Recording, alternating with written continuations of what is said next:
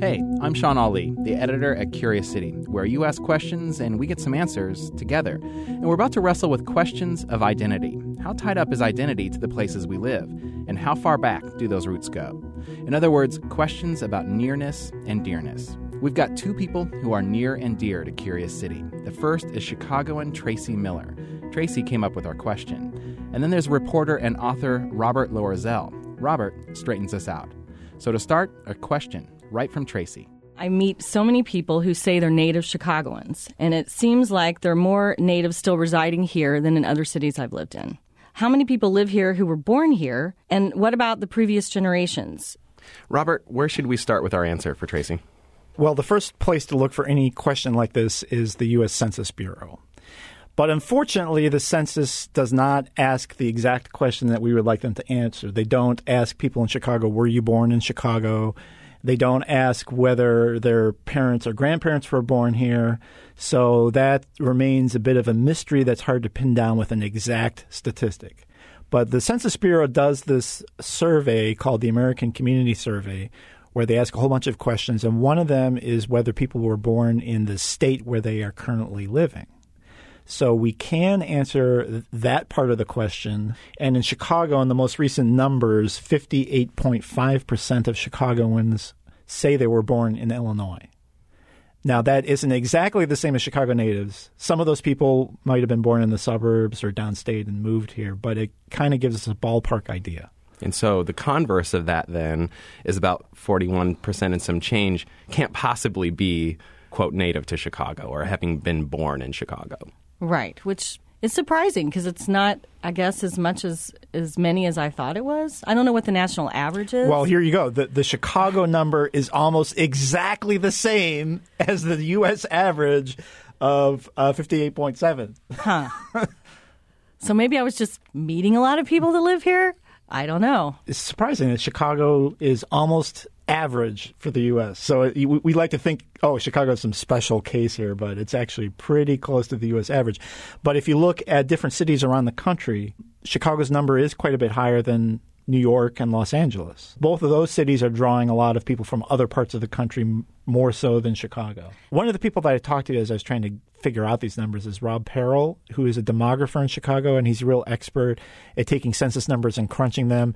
And, you know, he said that there is no precise number here for the number of Chicago natives, but he's told us what he thinks the answer would be. You know, I have a gut feeling about Illinois and Chicago that is contradictory. On the one hand, Chicago is a place that gets a lot of immigrants. That would tend to mean that we would have a lot of people whose parents were not born in Chicago.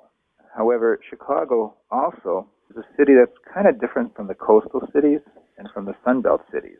People in those cities move around a lot. They move in and they move out. So, one of the things that's cool about the census numbers is that you can look at them by smaller parts of the city.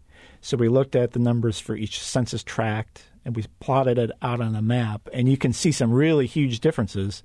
If you go down to the southwest corner of the city in the Mount Greenwood neighborhood, there's an area where more than 90% of the people there were born in Illinois.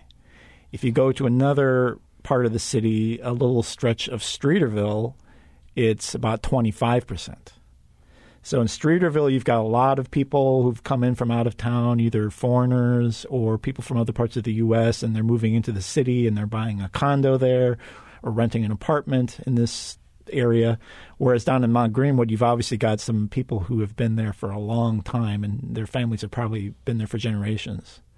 And it varies a lot around the city. And, and if we break down the numbers by racial groups, African Americans in Chicago, 75% of them are Illinois natives, which is a higher rate than for white the people. average, absolutely. Yeah, yeah. Elderly blacks in Chicago, a good number of them were born in the South. But if you look at the younger generations, it's almost all Chicago natives. They were born here and they stayed here. Yes. Yeah. Tracy asked about the number of people who are likely born in Chicago back in the day compared to now. So, what, if anything, has changed? What do the numbers tell us? Well, again, the numbers are vague, and you have to speculate a lot and sort of make you know connect the dots. Uh, to get some help with that, um, I thought the Newberry Library would be a great resource because they do genealogy for all the people in the city who, who are curious about their family trees and the story of their families in Chicago. So I called up Matt Rutherford, who is in charge of genealogy there, and to kind of get his sense of how Chicago's population has changed over the years. And this is what he told me. For the most part, Chicago is a more rooted place than the cities on the coasts, for instance. It just seems like there's less transience here, that there's more rootedness but it also depends on the time period. You know, when you look at Chicago's history, you know, in the mid to late 19th century, we find a lot of transients, immigrants coming, settling, moving through, particularly uh, with the settlement of the West, the American West, people who stayed here a couple of years and so on. So it really kind of depends on the time period and the set we're comparing Chicago to. So after talking with Matt Rutherford, I spent some time going through the census reports from over the decades. And so the numbers that I finally put together show this interesting pattern where in the late 1800s, about half of the people living in Chicago in the late 1800s were immigrants. As some of these immigrant families stay and put down roots in Chicago, the number of people who are born in Illinois grows. Right. You know, up till the mid 20th century, that number keeps going up and up. A lot of fascinating details. Yeah. So, a question for you, Tracy. You know, uh, you got us started about this, you know, native Chicagoanness, so to speak hopefully you've learned a lot here.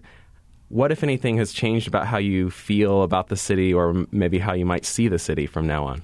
That idea of, yeah, we're just average, meh. Yeah, see, I don't see that. I don't see that either because I feel like Chicago is a, re- a, really huge melting pot of people. And I do think there's a very large percentage of it that, you know, are very Illinois. They're very Chicago. They were born here. They're proud of their city. And then you, like you said, you have a whole group of people that have made the choice to live here. And so I think that it, it, it doesn't feel average to me.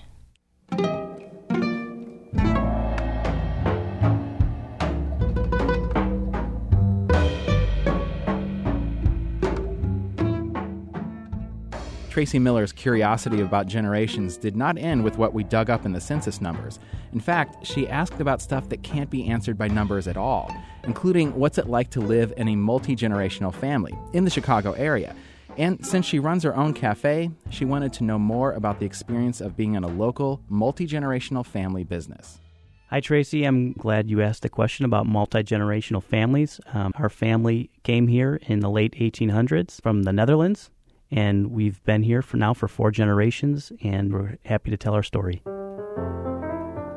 Hi, I'm Marty Ozinga IV, and I represent the fourth generation. And I'm Jim Ozinga, and I represent the third generation in our family business, which is Ozinga Brothers Ready Mix Concrete Supply to the greater Chicagoland area people in Chicago are familiar with our red and white striped trucks. Um, we didn't start out that way. I believe the family came in 1891. My grandfather, Marty's great grandfather, ended up in Evergreen Park. But at the time, Evergreen Park was out in the boonies. It was a good place for farming. They did tomatoes and onions and whatnot. My grandfather made the transition from farming to business. The business is a big part of keeping us here. Did I have a choice? I never felt like pressured. My dad would ask, Well, what do you think you're going to do when you get older if I wasn't doing well in school or something? And I, well, I thought I was going to be a part of the family business.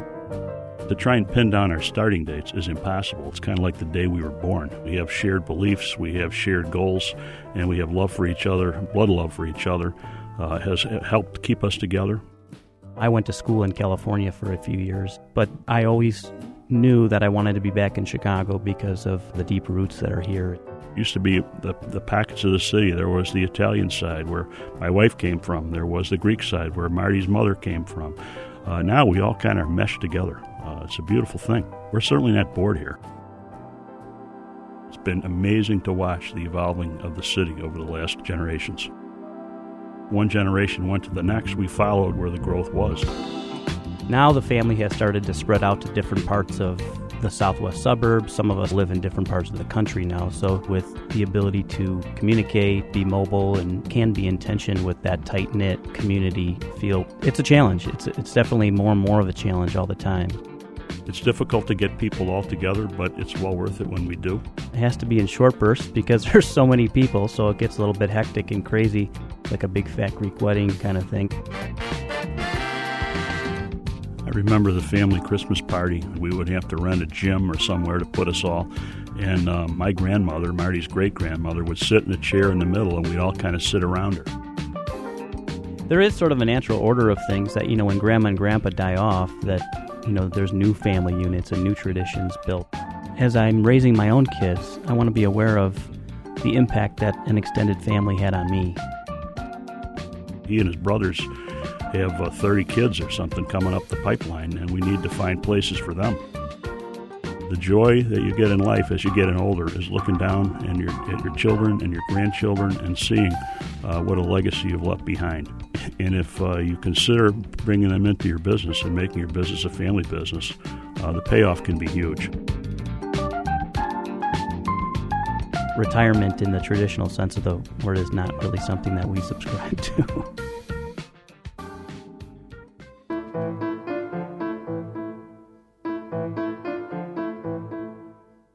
to multimedia producer Logan Jaffe for our interview with the Ozingas, and thanks to Robert Loerzel, who dug deep into spreadsheets for our story.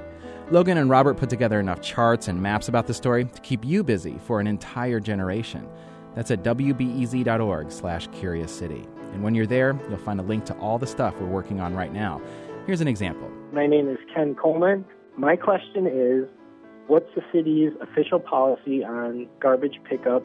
Do they take anything that you put out? We want to hear your dumpster confessional. Maybe you left behind something untoward and weren't really sure the collectors could haul it away.